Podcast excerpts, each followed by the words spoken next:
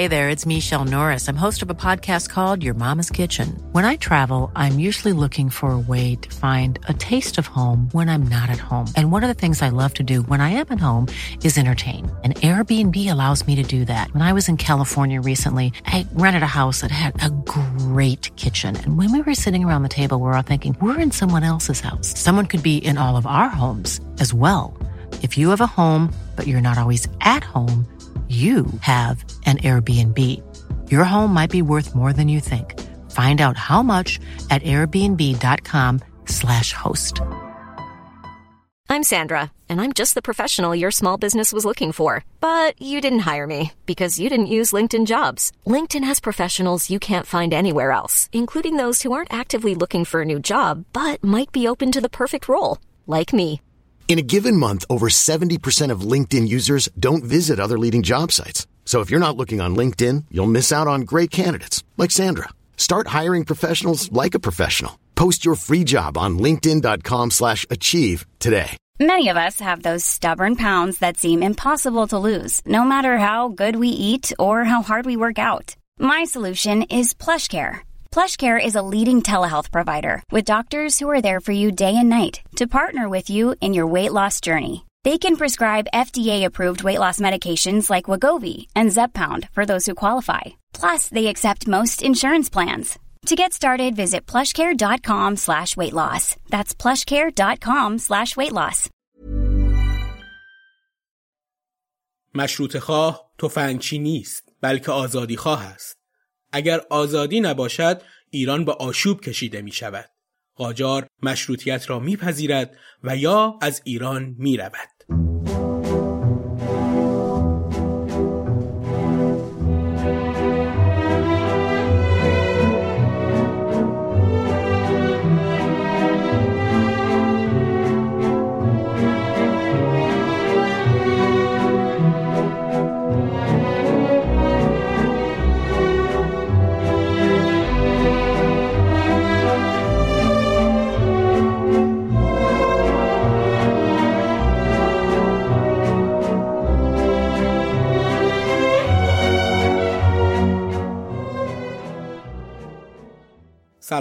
در این قسمت و اولین قسمت پادکست دوچار نگاهی میندازیم به زندگی ستارخان اما قبلش پادکست دوچار رو به شما دوستان عزیز معرفی کنم و بهتون بگم که قراره تو این پادکست از چه چیزهایی صحبت کنیم.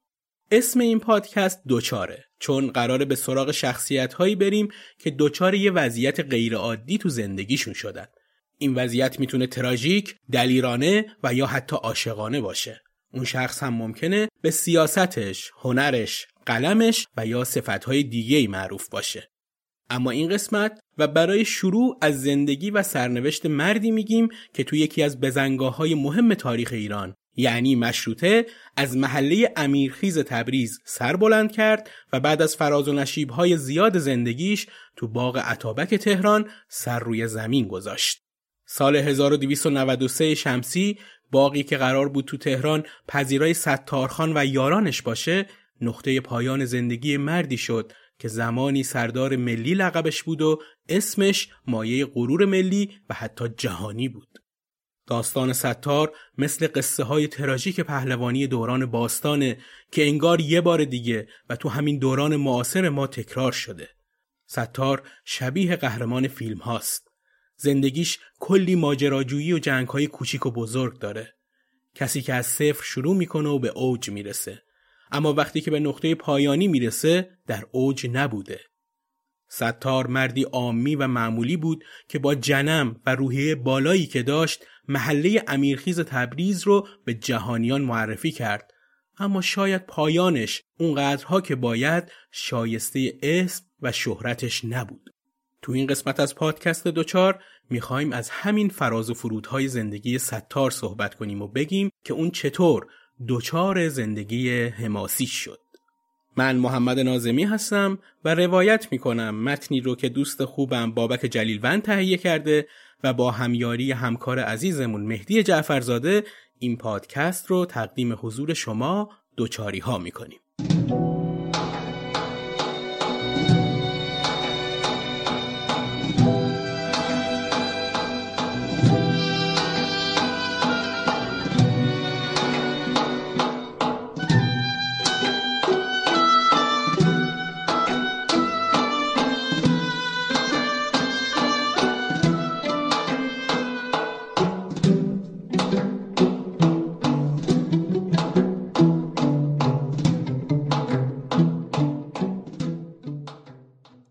ستارخان در تاریخ 1245 شمسی تو منطقه عرسباران در استان آذربایجان شرقی به دنیا اومد. ستار قرجداغی سومین پسر حاج حسن قرجداغی بود و مادرش هم زن دوم حاج حسن به نام ام کلسوم بود. پدر ستارخان پارچه فروش بود و از این راه زندگی خانوادش رو تأمین می‌کرد. از ابتدای زندگی ستارخان اطلاعات زیادی نداریم و خیلی تاریخ نویسان به این بخش توجه نکردند و فقط چیزی که گفته شده اینه که به همراه پدرش توی روستاهای اطراف ورزقان به شغل بزازی مشغول بوده و برای کمک به پدر پارچه فروشی می‌کرده. ستار دو تا برادر به نامهای اسماعیل و غفار هم داشته که اونها به تیراندازی و اسب سواری بیشتر تمایل و اشتغال داشتن و با این مهارتشون به مالکان و طبقه تجار خدماتی ارائه می‌کردن مثل حمایت کردن از کاروانهاشون و مراقبت از جان و مالشون یه روز اسماعیل برادر ستار با یکی از خانها و حاکم پرنفوذ اون موقع تبریز به مشکل می‌خوره که باعث زد و خورد میشه. همین ماجرا به ضرر اسماعیل تموم میشه و اون محکوم به زندان و بعد هم اعدام میشه. این زهر چشم گرفتن از آدمهای عام و ساده به خاطر جرمهای کوچیک تو خانواده پرنفوذ قاجار رایج بوده و با این کار می‌خواستن از سرنوشت شخص خاطی درس عبرتی برای بقیه بسازن. همین اتفاق باعث میشه ستار در همون دوران کودکی نگاه ضد قاجار پیدا کنه و به خاطر اعدام برادرش کینه قاجار رو برای همیشه به دل بگیره. اینطور نقل شده که ستار در جای گفته اگه یه روز از عمرم باقی مونده باشه باید انتقام اسماعیل رو از قاجاریه بگیرم. ستارخان بعد از اعدام برادرش از ورزقان به تبریز و به محله امیرخیز میره. محله که سکونتگاه لوتیان اون موقع تبریز بود و جو عمومی شهر هم بیشتر از کسبه و مردم عادی یا حتی دولتی ها دست این لوتیان بود که تو ادامه این پادکست درباره این مسلک بیشتر میگم. ستار که تو محله امیرخیز ساکن شده بود هیچ وقت به مدرسه نرفت. یعنی کار کردن با پدر و در ادامه ماجراهایی که اون رو به سمت دیگه ای سوق داد هیچ وقت این فرصت رو براش مهیا نکرد که سمت درس و تحصیل بره. از لحاظ زمانی و برای درک بهتر موقعیت ستار باید این رو بگم که اون داره تو دوره محمد علی شاه قاجار زندگی می‌کنه. تو دوره ای که بیقانونی و با ادبیات لوتی ها لفت و لیس قاجار تو اوج قرار داره و بیشتر ولایت ها و شهرها آشوب زدن و یه خفقان جمعی همه جا رو پر کرده و آدم و آدمهایی مثل ستار خیلی تاب و تحمل این شرایط رو ندارن و رفته رفته سعی دارن این شرایط رو کمی بهتر کنند و حتی اگه تونستن اون رو تغییر بدن. ستار تو خانواده پرتلاش ولی از نظر مالی کمتوان و آسیب دیده از ستم دولت بود که بزرگ شد و همیشه تلاشش این بود که هوای فقرای محل و شهرش رو داشته باشه. اصطلاحاً با مرام لوتیگری بود که بزرگ شد و به رشد رسید. این پیشینه ستار از دوران قدیم با مرامهای لوتیگری همیشه بوده و در کل شهر تبریز جریان داشته. تبریز همون موقع به دست همین لوتی ها تقسیم بندی شده بود و هر کس با مرام خوب و بدش محله ای رو در اختیار داشته که ازش مراقبت یا حتی سوء استفاده می کرده. این سبک از لوتیگری و محلهگردی در زمان خودش و تو شیراز و تهران و شهرهای بزرگ خیلی رایج و عادی بود طوری که در ادبیات داستانی و شعری ما هم ازش کلی صحبت شده معروفترینش داستان داش آکل صادق هدایت که درباره یکی از همین لوتی ها تو شیرازه لوتیگری از قدیم بوده که علاوه بر اسم ایاران اونها رو به عنوان اهل فتوت هم می‌شناسیم این جماعت از اون دسته آدم ها بودن که هر چیزی رو از راه راهزنی و سرقت به دست می آوردن و خرج فقرا و رفقا می کردن. برای همین همیشه یه پایگاه اجتماعی حمایتی مطلوبی تو جامعه داشتن. حتما الان اکثر شما دارین به این اس فکر کنید. رابین هود ستار چیزی شبیه ماجرای لیس سفاری در دل تاریخ بود. لیس سفاری از دزدی و راهزنی عبور کرد و با توبه و انتخاب راه درست به حکومت هم رسید و سلسله سفاری رو بنیان گذاشت. البته تفاوت ستار و لیس در همین پایان ماجراست. اگه دلیل اینکه به این لوتی ها اهل فتوت می‌گفتن رو بخوایم بدونید باید بگم که این شکل از لوتی ها با مرام و مسلکشون کتابی هم دارن که توسط ملا حسین کاشفی نوشته شده به عنوان فتوودنامه البته این فرقه ها در طول تاریخ از بین رفتن اما مرام و مسلکشون توی زورخونه ها و کوچه ها باقی موند. همین حالا هم این مردانگی و به اصطلاح شیوه مرامی تو ورزش کشتی و زورخانه‌ای دیده میشه که نشون میده هنوز هم این مسلک نه به شدت گذشته و در همه جای شهر اما در مراکز ورزشی که قالب ایرانی و سنتی دارن وجود داره. برای این گروه ها حفظ ناموس و شرافت خیلی اهمیت داشت و تمام تلاششون این بود که محله رو امن نگه دارند و اگه یه وقتی هم به کاروانی یا جایی شبیه خون می‌زنن اون رو بین مردم محل تقسیم کنن. جالب اینجاست با همه کم سوادیشون خیلی از مشکلات و اختلافات افراد محل رو اینها حل و فصل می‌کردن. یعنی همزمان هم قاضی بودن و هم جلاد و هم با مرام بودن و هم سیاد.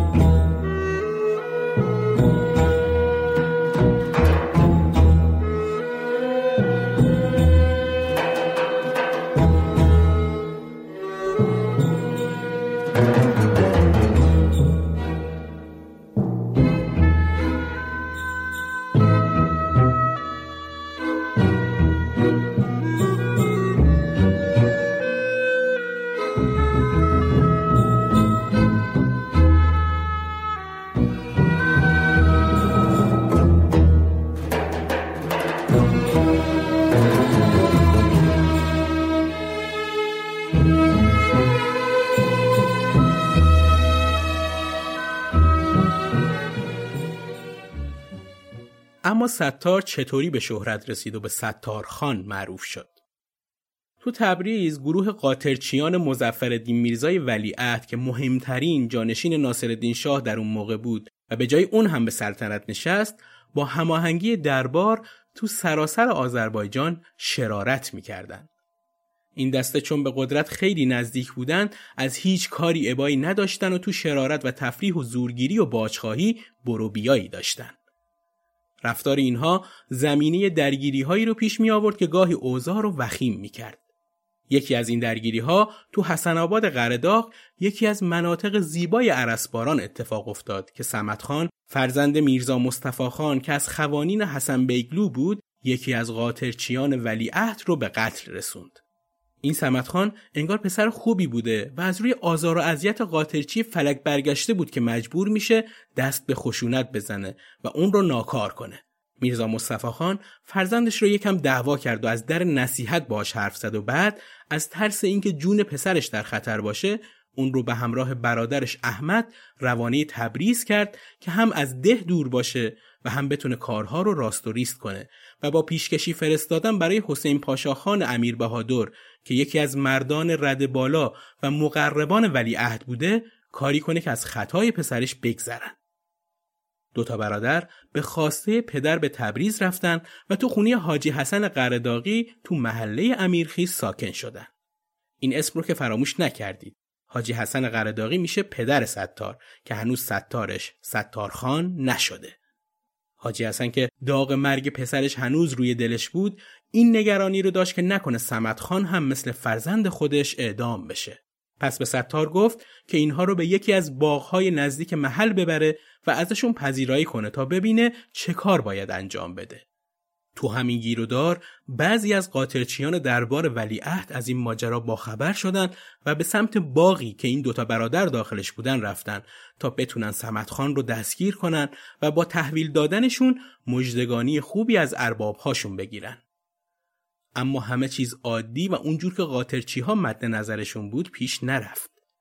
این دوتا برادر که اتفاقا تیراندازهای ماهری هم بودن کار رو برای قاطرچی ها سخت کردند و به حدی مستحصلشون کرده بودن که رفتن و توپ جنگی آوردن. قاطرچی ها امارت باغ رو به توپ بستن و اینجوری تونستن برادرها رو خل اصلاح کنن. بیشتر منابع میگن اون روز اون دوتا برادر تو اون باغ کشته شدن. این واقعه رو گفتم تا شروع حماسه ستار که از این باغ بود رو روایت کنم. یکی از قاطرچی ها از بین دود و آتیش توپ یه جوون 17 18 ساله رو که زخمی شده بود روی دوشش انداخته بود و می‌خواست اون رو به مریض خونه ببره.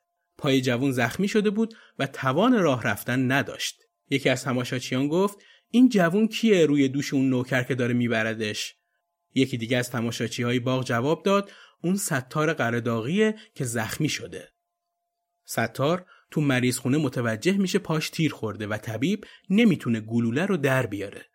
برای همین هم می‌خوان که پای ستار رو قطع کنند. میگن خود ستار با یه لوله که روی زخمش می‌ذاره و فشارش میده اون گلوله رو بیرون می‌کشه.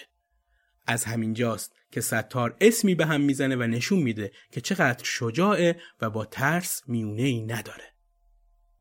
با اینکه ستار تو این جنگ نابرابر دخالتی نداشت اما بهترین اتفاقی که براش افتاد این بود که دیده بود دو تا برادر با مهارتشون در تیراندازی تونسته بودن یه شهر رو به هم بریزن.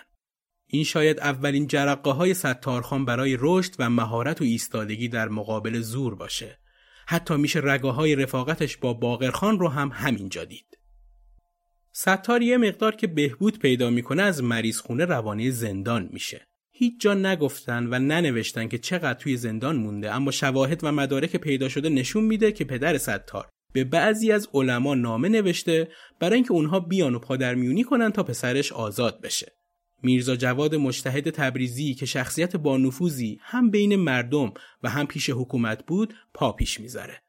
گویا میرزا به ولیعهد نوشته بوده که ستار صغیره و حبس صغیر در شهر جایز نیست. اما حتی با این توصیه هم ستار آزاد نشد. ستار تو زندان نارین قلعه اردبیل محبوس بود و با زندانیان پرخطر ضد سلطنت دوران اسارتش رو میگذروند. دورانی که شاید بشه تخمین زد حدوداً دو سال طول کشیده. از شواهدی که مشخصه ستار با هاشم نامی از ایل یورتچی زندانی بوده که با کمک دوستان همین مرد از زندان فرار می‌کنه و بعد از فرار مدتی بین ایل یورتچی و آلارلو زندگی می‌کنه و از اونجا پای پیاده به مرند میره. این حدودا دو سال حبس کینه ستار از دولتی ها رو بیشتر می‌کنه.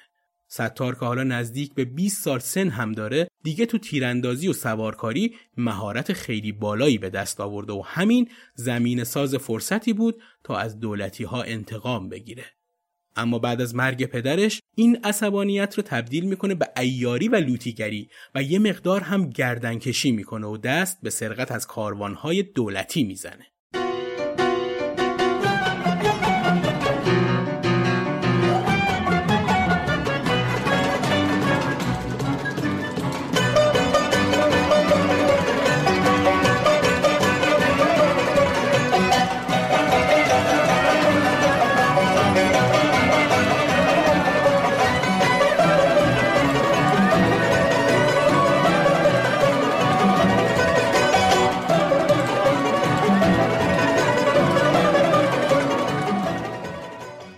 همینطور که تا حالا شنیدید ستار شخصیت عجیبی داشته طوری که وقتی می‌خوای ازش صحبت کنی مدام باید از جوونی به بزرگسالی و از بزرگسالی به جوونی ستار نقب بزنیم تا بتونیم این لایه های پنهان زندگی و این شور درونیش رو برای مبارزه های آینده درک کنیم.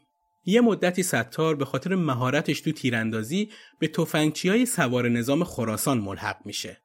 از اونجا به عراق میره اما نمی‌تونه اونجا بمونه و به تبریز برمیگرده و مباشر محمد تقی صراف یکی از شخصیت های پرنفوذ تبریز میشه. ستار قرار بود تو امور ملکی به صراف کمک کنه. بعد از اون به سفارش رضا خان به ژاندارمری رفت و منصب راهداری مرند و خوی رو بهش دادن. ستار به خاطر مهارت تو تیراندازی و اسب سواری مورد توجه مظفرالدین شاه قاجار قرار می‌گیره و با گرفتن عنوان خان وارد گروه تفنگداران مخصوص ولیعهد هم میشه. این یعنی ستار مدتی با دولتی های پرنفوذ شهر همکاری می‌کرده و می‌تونسته آینده شغلی خوبی هم داشته باشه. اما انگار تصمیمی باید می‌گرفته و سرنوشتش باید جای دیگه و طور دیگه رقم می‌خورد. ستارخان که با سلوک لوتیگری رشد پیدا کرده بود نمی‌تونست در برابر زور بی تفاوت باشه. برای همین تو ماجرایی که پیش اومد برای دفاع از حق مظلوم در مقابل مأموران ولیعهد ایستاد. نیروهای ولیعهد تعقیبش کردن و ستارخان مجبور شد از تبریز بره. ستارخان تو این مدتی که از مشاغل حکومتی دور بود ایار شد. یعنی از ثروتمندان می‌گرفت و به فقیرها کمک می‌کرد. اما بعد از یه مدت با وساطت بعضی بزرگان شهر به تبریز برگشت و به خرید و فروش اسب مشغول شد و سعی کرد یه زندگی عادی رو برای خودش پیریزی کنه. اینجا ستار تو حال و هوایی زندگی می‌کنه که علی موسیو و حیدر اموغلی تو شهر تبریز در حال برنامه ریزی برای نجات مشروط خواهی هستند و ستار خیلی تحت تاثیر این دوتا مرد قرار می‌گیره که جلوتر از این دوتا شخصیت مهم تاریخ مشروطه بیشتر میگم. حالا بریم سر وقت وجهه سیاسی ستارخان و مشروط خواه اون زمان. ستارخان تو محله امیرخیز یکی از محله های مهم دوران مشروطه پا به عرصه سیاست گذاشت. ستار خیلی تحت تاثیر اسماعیل امیرخیزی بود. امیرخیزی از رجال فرهنگی و آزادیخواهان صاحب نام خطه آذربایجان در دوران مشروطه بود. امیرخیزی با شروع انقلاب مشروطه از طرف انجمن ایالتی به عنوان مشاور و دبیر ستارخان انتخاب شد اما با ورود قشون روس به تبریز به همراه گروهی از آزادیخواهان به خاک عثمانی مهاجرت کرد. یه مدت روزهای عمرش رو تو کتابخونه های استانبول به مطالعه و تحقیق سپری کرد تا اینکه با خروج روسها از تبریز به زادگاهش برگشت. این جناب امیرخیزی خیلی نقش مهمی در تئوریزه کردن و تحت تاثیر قرار دادن ستار داشت. امیرخیزی یه مدت تو مدرسه محمدیه دانش آموزای برجسته مثل استاد شهریار، یحیی آریانپور، حبیب ساهر و رضا گنجهی رو پرورش داد که هر کدوم شخصیت‌های پرنفوذی تو عرصه سیاست و فرهنگ شدن. ستار زیر نظر همین آدم بود که تبدیل به یه مبارز تمام ایار شد. خیلی کوتاه هم درباره محله امیرخیز بگم که این تنها کویی در بخش شمال مهران رود بود که در زمان انقلاب مشروطه اکثر اهالیش در صف انقلابیون قرار گرفتن و بقیه اهالی کوههای شمال شهر مثل دوچی، سرخاب، باغمیشه و ششگلان تو صف مخالفان مشروطه بودن. این محله تو زندگی ستارخان خیلی نقش مهمی داشته و اگه ستارخان مثلا در محله دیگه ای ساکن بود یا اگه اسماعیل امیرخیزی روش تاثیر نمیذاشت معلوم نبود سرنوشتی چقدر متفاوت داشته باشه. ستار که در حال رشد تو سیاست و دلش هم تو گروه گروه ایاریش بود با مامورهای محمد علی میرزا که حاکم تبریز بود درگیری شدیدی داشت و همین درگیری باعث شد که مدتی از تبریز بره و به راهزنی مشغول بشه و تو جنگلهای اطراف تبریز زندگی کنه. همونطور که اول پادکست هم گفتم بعد از یه مدت که از سر دلتنگی خانواده به تبریز اومده بود متوجه شد آبها از آسیاب افتاده و کسی بهش کاری نداره. پس راهزنی رو ول کرد و به دلالی اسب در تبریز مشغول شد. ستار معروف بود که اسب شناس خیلی ماهری تو تبریزه. جالبه که تو فیلمی که علی حاتمی از ستارخان ساخته نمای اولی که از ستارخان نشون میده همین نمای اسب فروشی ستارخان در بازار تبریزه. همونطور هم که می‌دونید نقش ستارخان رو علی نصیریان بازیگر توانای سینما بازی می‌کنه.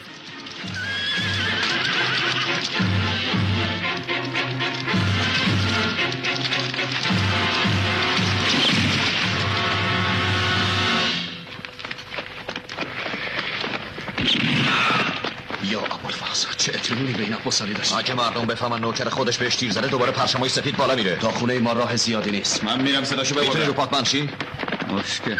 گفتم که قهرمان بودن مشکل ستار. را بیفتیم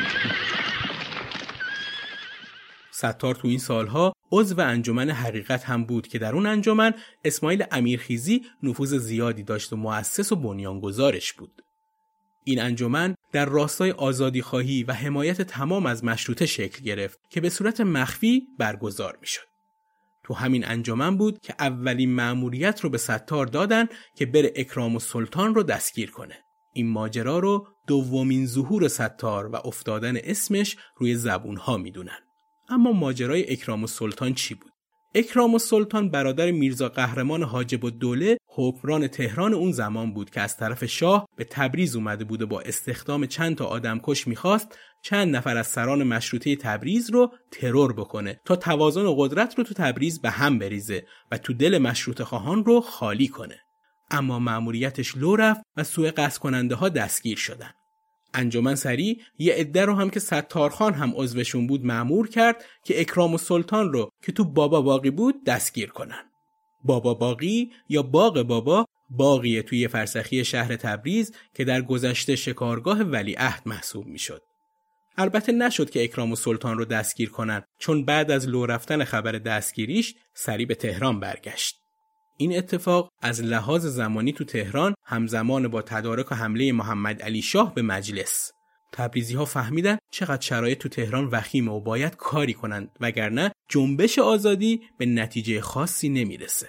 اونها شروع کردن به جمع کردن اسلحه و یاد گرفتن مبارزه مسلحانه و آماده سازی تازه سربازها یا همون مشروط خواهان جدید تا بتونن به تهران برن و از مجلس مشروط خواه حمایت کامل رو انجام بدن. این دوره که به دوران استبداد صغیر معروفه دوره ایه که تو تهران پارلمان از هم پاشیده شده بود اما کورسوی امیدی تو استانهای دیگه هنوز وجود داشت به خصوص تو تبریز تو تبریز بین رزمندگان انقلابی و ترکیبی از سلطنت طلبان محلی جنگ شهری و طولانی گهگاهی هم خونبار در حال شکلگیری بود که بیشتر سلطنت طلبها از انجمن اسلامیه و محله اصولی تبریز بودند و با سربازهای حکومتی همکاری می‌کردند و از دربار تهران هم حمایتهای مالی و اعتبار می‌گرفتند. این انجمن اسلامیه خیلی چوبلای چرخ مشروط خواهان گذاشت و سعی بر برهم زدن این جماعت رو داشت. تو همین زمان تقیزاده به کل ایران تلگراف می‌زد و از قصد شاه تو تهران می‌گفت که تهران نیاز به حمایت و کمک همه شهرها داره و وقتشه که ایران به پا خیزه. اما اینها همه در حد نوشته باقی موند و فقط شهر تبریز بود که دچار جوشش و خروش شد و برای کمک به مشروطه و آزادی خواهی در تلاش بود. حیف از تقیزاده فقط به یه اسم اکتفا کنی. سید حسن تقیزاده کسیه که بعد از مشروطه به مجلس راه پیدا می‌کنه و یه دیپلمات کارکشته میشه و به ریاست سنای ایران هم می‌رسه. اون به خاطر نوتخای پرشورش تو مجلس خیلی معروف بود و همینطور هم نویسنده قهاری تو خاطر نویسی بود. کارهای علمی فرهنگی تقیزاده طیف گسترده و متنوعی رو در بر می‌گیره. خوشبختانه همه کتاب های تقیزاده در نشر توس منتشر شده و در دسترس همه هست که نصر شیوا و گیرایی هم داره و خوندنش برای علاقمندان تاریخ خالی از لطف نیست. خیلی خلاصه و گذرا شخصیت های مهم همدوری ستارخان رو معرفی می‌کنم تا یادمون باشه که چه شخصیت های در کنار و اطراف ستارخان بودن. اشخاص تاثیرگذاری مثل تقیزاده، اسماعیل امیرخیزی، علی موسیو، حیدر مغلی، باقرخان و خیلی های دیگه. تو همین اوضاع بود که ستارخان و باقرخان تصمیم گرفتن برای کمک به آزادی خواهان به سمت تهران برن. هنوز نرسیده به باسمنج یعنی دو فرسخی تبریز خبر رسید که قوای محمد میرزای قاجار به سمت تبریز اومدن و قرار تبریز رو محاصره کنند. اونها هم سریع برای کمک به مردم تبریز برگشتند. ما که همیشه اسم باقرخان رو در کنار ستارخان شنیدیم بد نیست که مختصری هم از باقرخان بشنویم. باقرخان مشهور به سالار ملی جزو قهرمانان ملی ایران و از مبارزان جنبش مشروط است. باقرخان فرزند حاج رضا بنا در سال 1240 شمسی در محله خیابان تبریز به دنیا آمد. شغلش بنایی بود ولی در جریان مشروطیت به مجاهدین ملحق شد. ریاست مجاهدین محله خیابان تبریز به عهده باقرخان بود. بعد از به توپ بستن مجلس به دستور انجمن ایالتی همراه با ستارخان بر علیه قشون دولتی که تبریز رو محاصره کرده بودند وارد جنگ مسلحانه شد. همزمان با اون ستارخان تو محله امیرخیز با دولتی ها می جنگید. در اثر همکاری با ستارخان کار مشروط طلبان به خوبی پیش می‌رفت و تبریز از محاصره در اومد. بعد از پیروزی مجاهدین مجلس شورای ملی به باقرخان لقب سالار ملی رو داد و از اون تقدیر کرد. مشروطه بی اسم باقرخان حفره ای داره که پر نمیشه. امیدواریم در قسمت های بعدی پادکست دوچار یه اپیزود درباره باقرخان کار کنیم.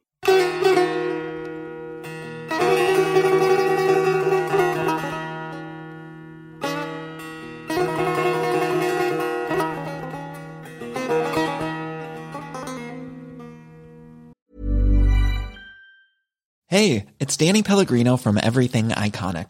Ready to upgrade your style game without blowing your budget? Check out Quince. They've got all the good stuff, shirts and polos, activewear and fine leather goods, all at 50 to 80% less than other high-end brands. And the best part? They're all about safe, ethical and responsible manufacturing. Get that luxury vibe without the luxury price tag. Hit up quince.com slash upgrade for free shipping and 365 day returns on your next order. That's quince.com slash upgrade. How would you like to look five years younger? In a clinical study, people that had volume added with Juvederm Voluma XC in the cheeks perceived themselves as looking five years younger at six months after treatment Look younger, feel like you. Add volume for lift and contour in the cheeks with Juvederm Voluma XC. Reverse signs of aging by adding volume to smooth laugh lines with Juvederm Volure XC. For important safety information and to find a licensed specialist, visit juvederm.com. That's J U V E D E R M.com. Not for people with severe allergic reactions, allergies to lidocaine, or the proteins used in Juvederm. Common side effects include injection site redness, swelling, pain, tenderness, firmness, lumps, bumps, bruising, discoloration, or itching. There's a risk of unintentional injection into a blood vessel, which can cause vision abnormalities, blindness, stroke, temporary scabs, or scarring. Talk to a licensed specialist to find out if it's right for you.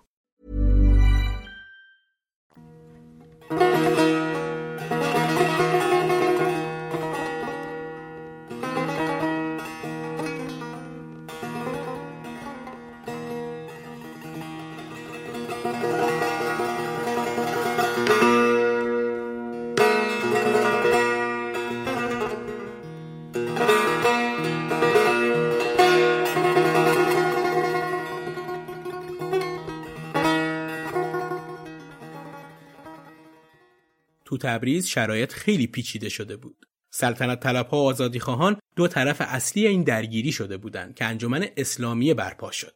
انجمنی که مخالف مشروط خواهی و مجاهدت های ستارخان بود و بیشتر به سلطنت متمایل بود. این انجمن قرار بود جریان مشروطه رو به انحراف بکشونه. اونها با صدور بیانیه‌ای گفتن که آزادی خواهان بابی و بهایی هستن و از دین خارج شدن و کافرن و خون اونا رو حلال اعلام کردن. همینطور هشدار دادن که هر کسی با اونها همکاری کنه به این معنیه که با سلطنت در افتاده. محمد علی شاه هم که از کارهای اسلامی خبر داشت خیلی از این کار استقبال کرد و از اونها حمایت کرد. با این نیت که سربازها شهر رو محاصره کنند و اسلامیه هم از درون بتونه ریشه آزادی خواهی رو بخشکونه و بسات مشروطه برچیده بشه. اینجا همون جاییه که جنگ در داخل و بیرون شهر تبریز شروع شده و تبریز توی هیاهوی عجیبی قرار گرفته و محله امیرخیز دوران پر التهابی رو میگذرونه. جنگی شروع شد که یازده ماه طول کشید و در آخر هم به نفع مجاهدین تموم شد. محمد علی شاه با همه نیرو و توانی که داشت نتونست صف این دلاورها رو بشکونه. ستارخان رسما تو این ایام از یه لوتی به یه جوانمرد تبدیل شد و مردم بهش لقب سردار ملی رو دادن. معروفه که ستارخان یک تنه تونست پرچم اسلامیه و روسیه رو پایین بیاره. داستان از این قرار بود که تو تبریز قوای دولتی از رحیم چلبیانلو که معروف به سردار نصرت بود کمک خواست که علیه ستار صفکشی کنه. رحیم چلبیانلو از اون مخالفهای دو آتیشه ستار بود.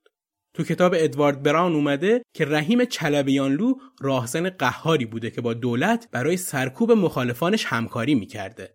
حتی بعد از به قدرت رسیدن محمد علی میرزا به عنوان شاه جدید به سمت ریاست کشیکخانی اون هم رسید.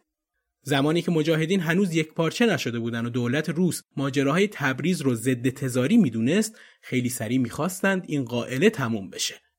دربار قاجار هم خیلی روسپرست بود و به نفع اونها می‌خواست وارد عمل بشه و مجاهدها رو اعدام و زندانی کنه تا قائله تبریز بخوابه. در همین اسنا انجمن اسلامیه با کمک سفارت روسیه پرچمهای سفیدی رو تو شهر پخش کرده بودند که هر کسی این پرچمها رو به سر در خونش می‌زد جان و مالش حفظ می‌شد. و اگه این کار رو نمی‌کرد یعنی از مجاهدها محسوب می‌شده دیگه جان و مالش دست خودش بود و حمایت دولتی نداشت. این وسط تو اردوی مجاهدین تبریز هم آشفتگی به وجود اومده بود. ستارخان از باقرخان جدا میشه و تو خونه میرهاشم یکی از یاران و معتمدهای خودش پناه می‌گیره تا یکم آبها از آسیاب بیفته. این زمان برای ستارخان خیلی دوران سختی بود چون اگه نشون می‌داد که دچار ضعف شده خارج از مرام لوتیگریش بود. تو این گیرودار پاختیانوف ژنرال کارکشته روس به دیدار ستارخان تو محله امیرخیز میره تا اون رو تحت حمایت سفارت روس در بیاره و یه جورایی ماجراهای محله امیرخیز رو خونسا کنه. اون از ستارخان می‌خواد که یه پرچم سفید رو روی در خونش بزنه تا تحت حمایت سفارت روس در بیاد. این جمله ستار خیلی معروفه که بهش میگه من می‌خواهم هفت دولت زیر بیرق ایران در بیاید. چطور ممکن است زیر بیرق روس بروم؟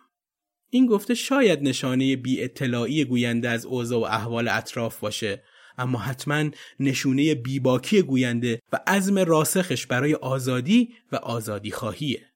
خوب که دقت کنید یه مرد عامی رو می‌بینید که حمایت امپراتوری روس رو رد می‌کنه و به کنسول روس جواب رد میده. فردای اون روز که ستار مهمون حاجی آقا مهدی کوزه کنانی یکی از تجار پرنفوذ اون موقع تبریز بود گفت امروز دلم می‌خواد این بیرقهای سفیدی که توی شهر بساط شده رو بردارم. اصر همون روز پای حرفش ایستاد و به ضرب گلوله به همراهی چند نفر از افرادش پرچمهای سفید روی پشت بومها و دم خونه ها رو کشید پایین و از همه مهمتر پرچم روسی که روی درب منزل یکی از تجار که طرفدار روس بود رو با یه گلوله پایین انداخت. این کار خودجوش ستار باعث شد تا مردمی که فکر می‌کردن آتش این انقلاب خاموش شده و همه چی مثل قبل قرار دچار خفقان بشه دوباره گر بگیره و امید دوباره به شهر تبریز برگرده. اینجاست که می‌تونیم به نبوغ جنگی و استراتژی ستارخان پی ببریم. جایی که اصلا نمی‌شد فکر کرد قرار همه چی خروش بگیره ستار دست به ابتکار عمل زد و ورق رو به نفع مشروط خواهی برگردوند.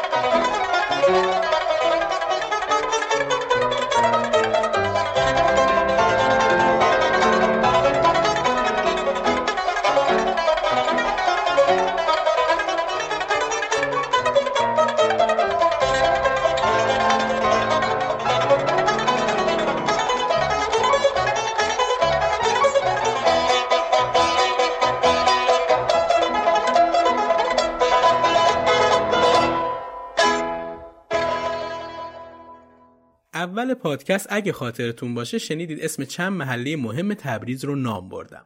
تو تبریز یکی از اون محلها که سر زبون بود محل دوچی بود. تو تبریز محله ها چند دسته بودن. یا طرفدار دولت بودن یا مخالف. محله هایی هم سعی بر بیطرف نشون دادن خودشون داشتن. جنگ های داخلی اون موقع تو تبریز خیلی رونق داشت و این جنگ های داخلی رو به نام محله میشناختن و نامگذاری می‌کردن. یکی از این محله ها دوچی بود. تو همون جنگ های داخلی دوچی ستارخان با یکی از لوتی های محلی دیگه رو در رو شد.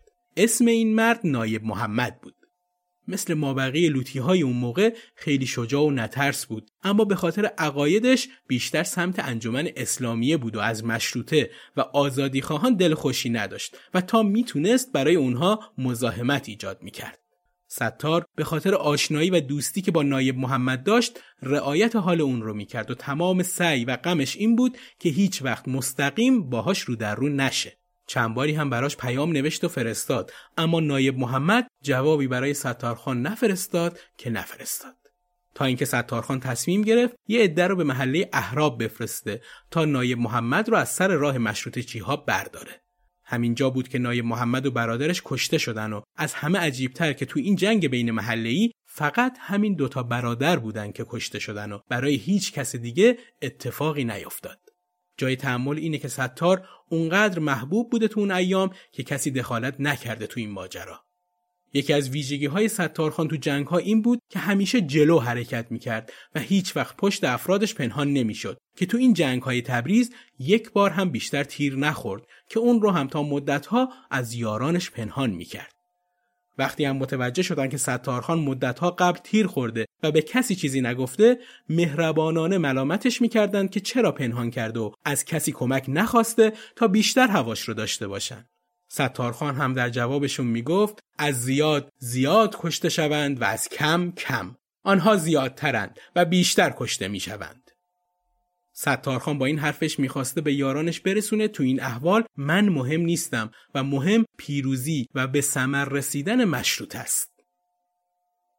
تو یکی دیگه از جنگ های شهری به نام جنگ خطیب که اون موقع جایی خارج از شهر تبریز بوده قوای پرشمار شاهانه تونست مجاهدین رو به عقب ببره.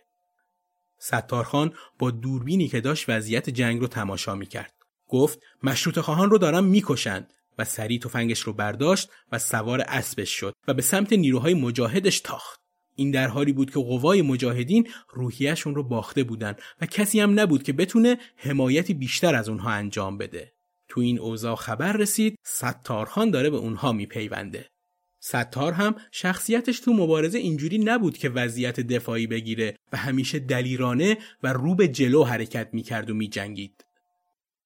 قوای مجاهدین که دوباره روحیه گرفته بودن تونستن مامورهای دولتی رو دوباره وادار به عقب نشینی کنند.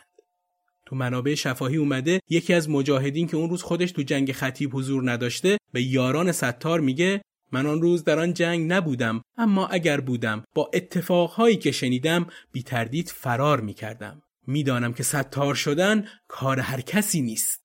اوایل ستار به انجمن و سران آزادیخواه خیلی علاقه داشت. مخصوصا به امیرخیزی که دین زیادی بهش داشت و همیشه توی تربیت و ارادی که ستارخان داشت خیلی تاثیرگذار بود.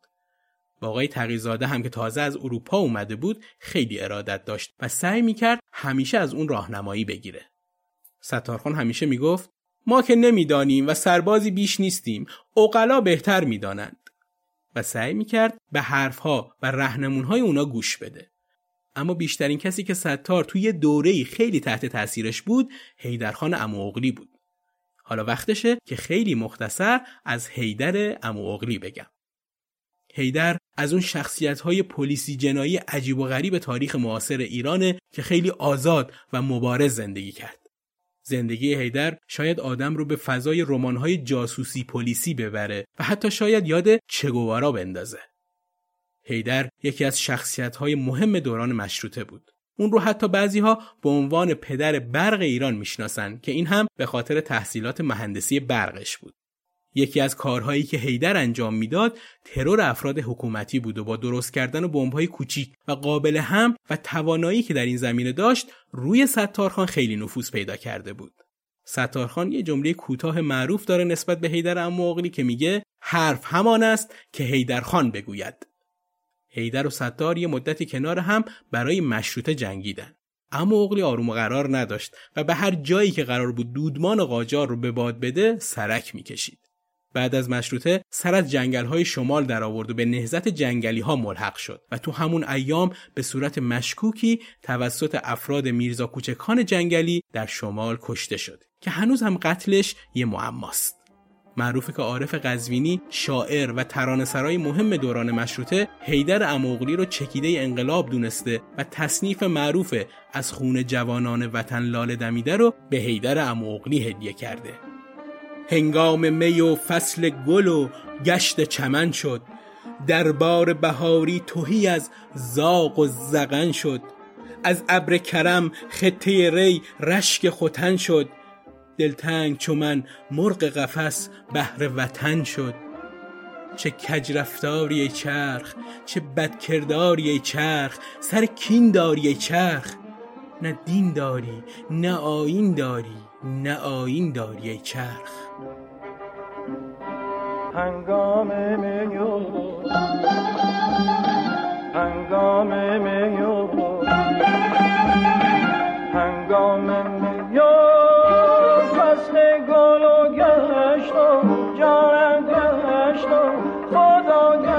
و حبیب گشت چمن شد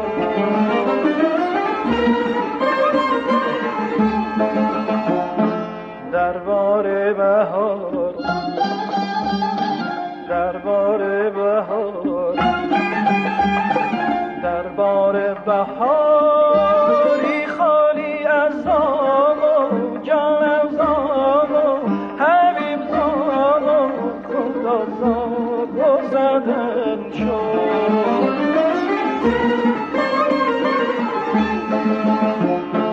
از ابر کرم خطه ریرش که خودتن شد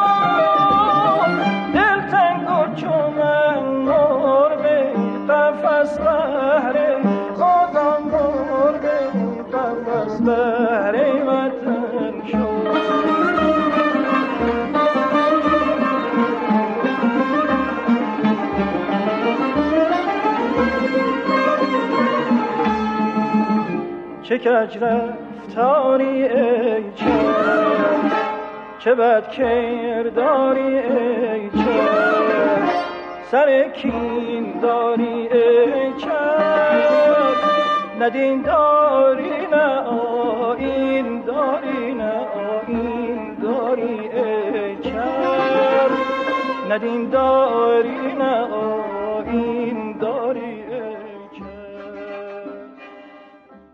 اسم حیدر اموغلی که میاد خواه اسم علی موسیو هم در ذهن تدایی میشه. شخصیت مهمی که در دوران مشروطه ستار رو خیلی حمایت کرد. علی موسیو از محله نوبر تبریز بود که پا به عرصه سیاسی و تاریخی گذاشت. مردی که یه تنه انقلاب مشروطه رو پیش برد روی زندگی سیاسی ستار خیلی تأثیر گذار بود. درباره زندگی موسیو خیلی اطلاعات مستندی در دسترس نیست غیر اینکه از خانوادی بازرگان و اصطلاحا مالدار میاد و خیلی زیاد اهل فرهنگ و کتاب بوده. علی موسیو از چهره های روشنفکر دوران مشروطه محسوب می‌شد. تو اون دوران به ترکیه عثمانی و اروپا سفر کرده بود و زبان فرانسه رو به خوبی می‌دونست. یکی از دلایلی که بهش علی موسیو می‌گفتن همین اروپا رفتن و زباندانی این مرد بزرگ بود. علی موسیو از اروپا که برگشت در تبریز کارخانه چینی سازی دایر کرد و خیلی سعی داشت باعث توسعه صنعتی تو تبریز بشه. علی موسیو تو سفرهاش به قفقاز به ویژه تو گرجستان ماها در تفلیس میموند تا با انقلابیون به شور و مشورت بپردازه. درباره شخصیتش اینطور گفته شده. علی موسیو مرد پولادینی بوده و اعصاب او از هیچ پیش آمد متأثر نمی‌شد. نام کمیته حزب اجتماعیون آمیون را مرکز غیبی گذاشته بود تا کسی به آسانی دسترسی نداشته باشد. در سالهای نخست برقراری مشروطه و قیام تبریز امنیت شهر را دسته های مجاهدین به عهده گرفته بود و شبی نبود که دسته های مجاهدین با فراش های قلعه بیگی ها تصادف های خونی نداشته باشند. محازا وصول این قبیل اخبار ابدا او را ناراحت نمی کرد. علی موسیو نه از تهدید می ترسید و نه تطمیع او را رام می کرد.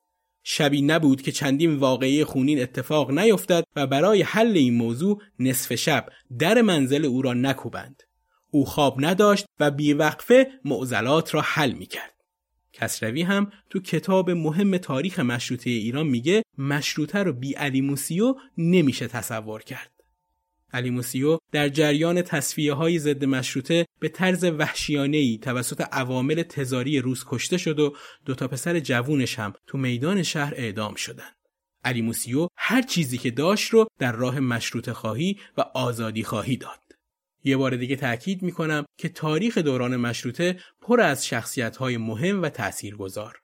برای همین وقتی داریم از شخصیتی مثل ستارخان حرف می‌زنیم مجبوریم گاهی گریزی بزنیم به شخصیت دیگه و خیلی خلاصه اونها رو هم معرفی کنیم. به امید اینکه یه روز یه قسمت کامل پادکست رو به اونها اختصاص بدیم.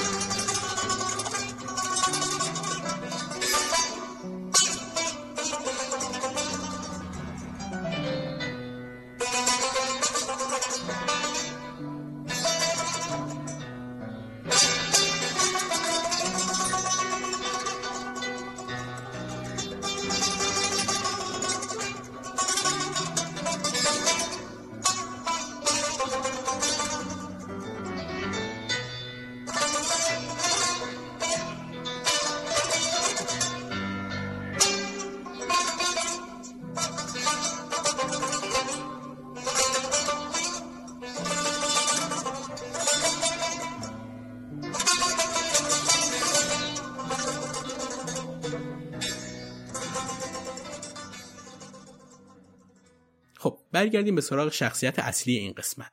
ستارخان به نظم و انضباط خیلی اهمیت می‌داد و در زمینه اینکه افرادش به مال و ناموس مردم دست درازی نکنن خیلی سخت می‌گرفت تا افرادش به اوباش تبدیل نشن.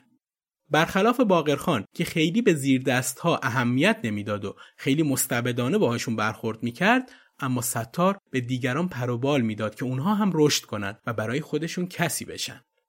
تا اینجا ما روی نقاط قوت ستار دست گذاشتیم اما اون بدون ضعف نبوده پیروزی های مداوم و توجه مردم به ستارخان اون رو از جاده اعتدال خارج کرد که این برای کسانی که به قدرت می‌رسند در همه مرام ها و مسلک های سیاسی و جناهی انگار اجتناب ناپذیره.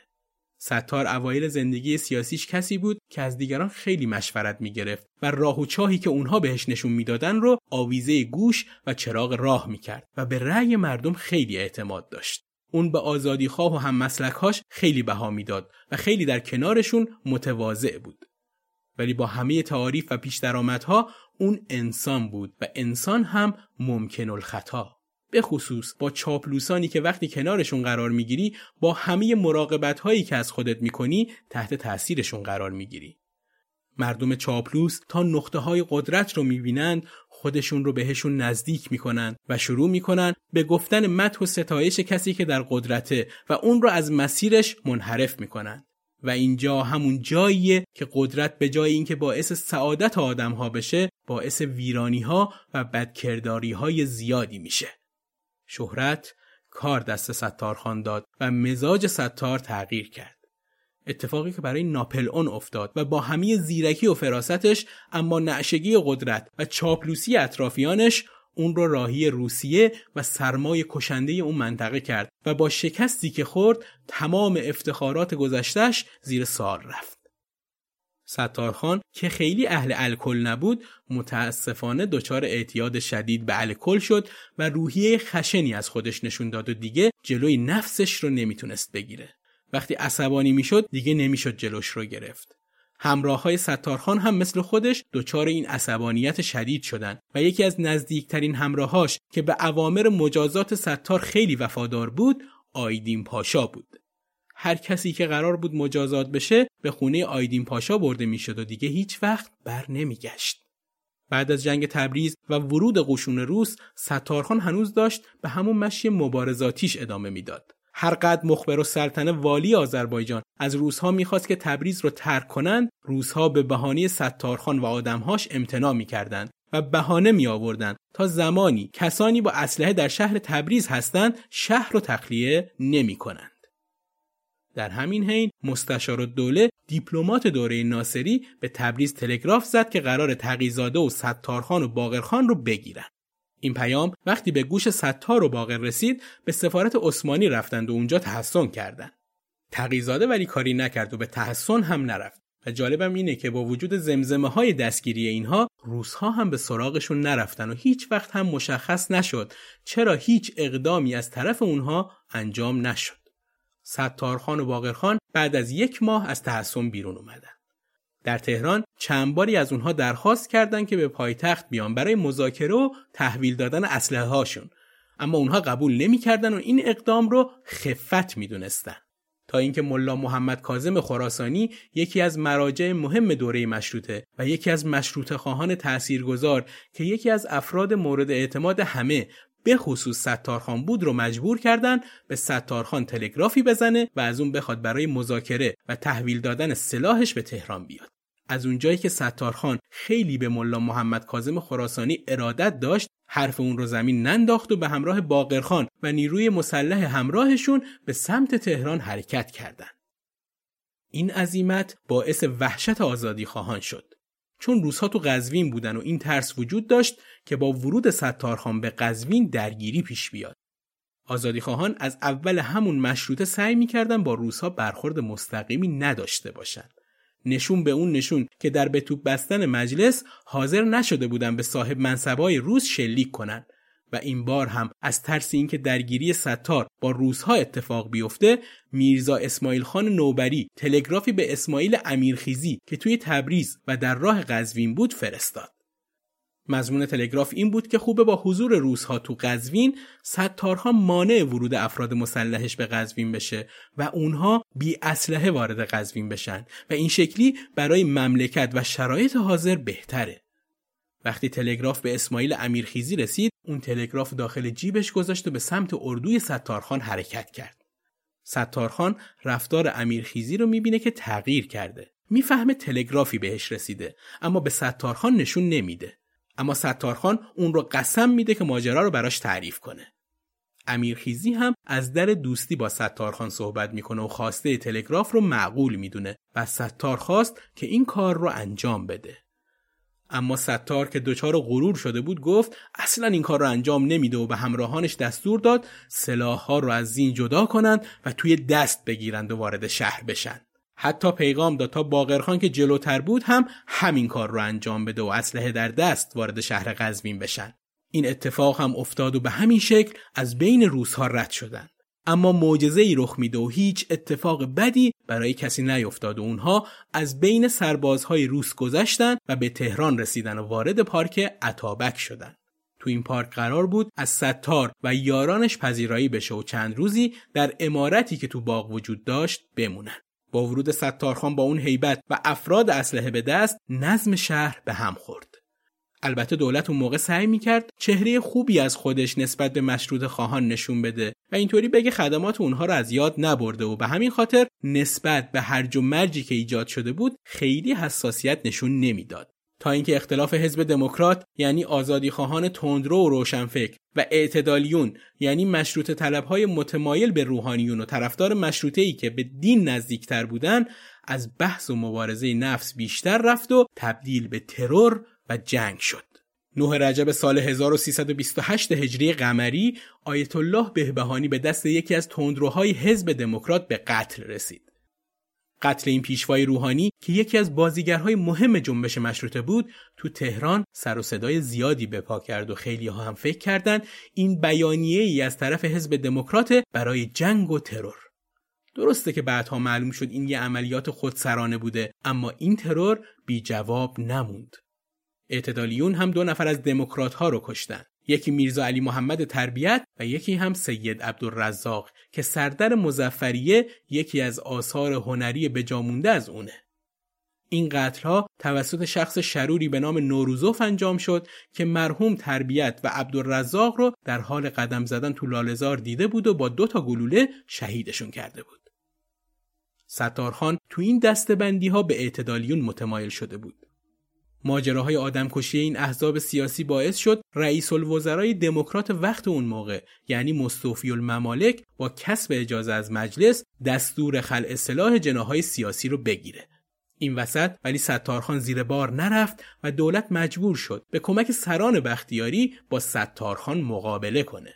نکته بد این داستان تاریخی اینجاست که ستارخان و حیدر اموغلی که زمانی در کنار هم مبارزه می‌کردند حالا رو در روی هم قرار گرفته بودند و در اون روز شوم پارک عطابک روبروی هم اسلحه کشیدن برای اینکه تصویر باغ عطابک رو بخوایم کمی ملموستر کنم باید بگم که باغ عطابک سفارت روسیه فعلی تو خیابان حافظ و روبروی ورزشگاه هیدرنیاست که اگه ساکن تهران بودید یا زیاد به تهران رفت و آمد دارید حتما حداقل یه بار از جلوش گذشتید. پیشنهاد می‌کنم اگه یه بار دیگه از کنارش رد شدید یکم صبر کنید و خوب تماشاش کنید که زمانی چه ماجراهایی رو از سر گذرونده.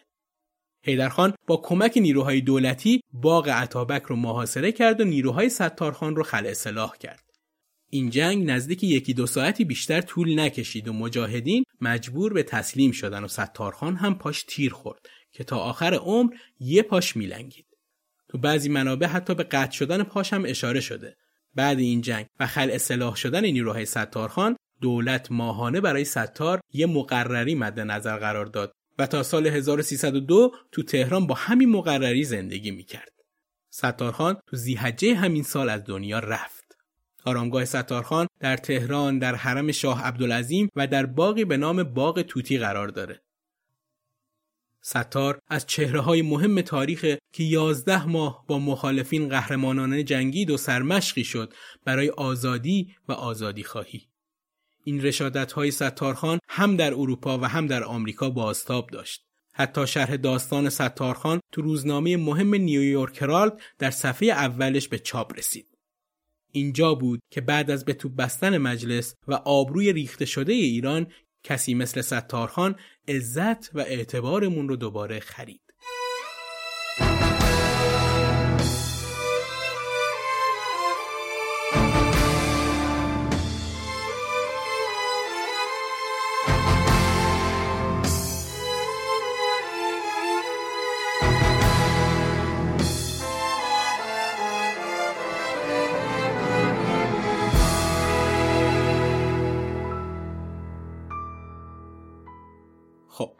این اولین قسمت پادکست دوچار بود که با همراهی بابک جلیلوند و مهدی جعفرزاده تقدیم شما مخاطبین عزیزمون شد. موسیقی استفاده شده در این پادکست رو می‌تونید تو کانال تلگرام پادکست دوچار بشنوید و لذت ببرید. منابعی که برای نوشتن متن این پادکست ازش استفاده شده رو تو توضیحات همین قسمت براتون می نویسم تا اگه خواستید مطالعه بیشتری داشته باشید بهشون رجوع کنید. کتابهایی مثل ستارخان از انتشارات سوره مهر، تاریخ مشروطه کسروی و ستارخان به روایت دکتر حسین نوایی. پادکست دوچار ادامه داره و تو هر قسمت می‌خوایم از اشخاصی صحبت کنیم که دوچار وضعیتی خاص شدن. همراهمون باشید. تو ای بحت تاریخ ایران زمین که عاشق کشی حق نبود این چونین تو سردار جان بر کف خاک من تب بغز حسرت کشان در کمین. ابهت صلابت ردای تو بود که مشروط خواهی صدای تو بود. همیشه که مرگ آخر قصه نیست که ایستاد مردن بقای تو بود. تو سردار اسیران شدی. تو سوز نفسهای ایران شدی. چه کردی تو با غیرت خون خود؟ تو جان دادی و جان جانان شدی. تو سوز نفسهای ایران شدی.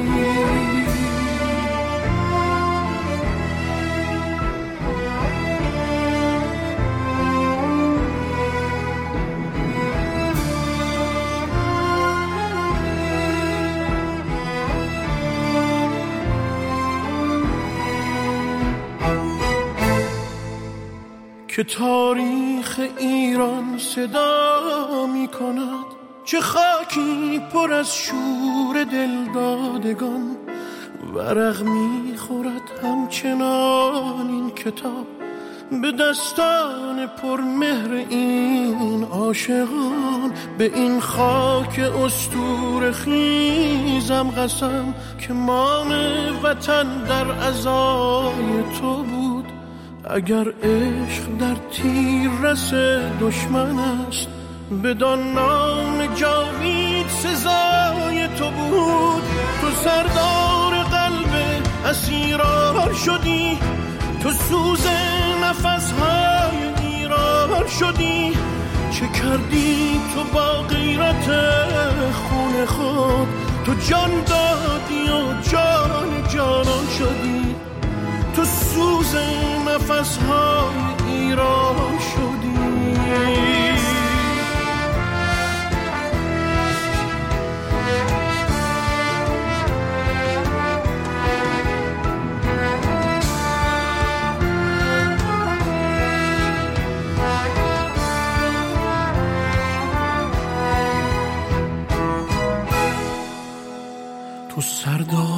قلب اسیران شدی تو سوز نفسهای ایران شدی. چه کردی تو با غیرت خون خود؟ تو جان دادی و جان جانان شدی. تو سردار قلب اسیران شدی. تو سوز نفسهای ایران شدی. چه کردی تو با حسرت خون خود. تو جان دادی و جان جانان شدی. تو سوز نفس های ایران شدی.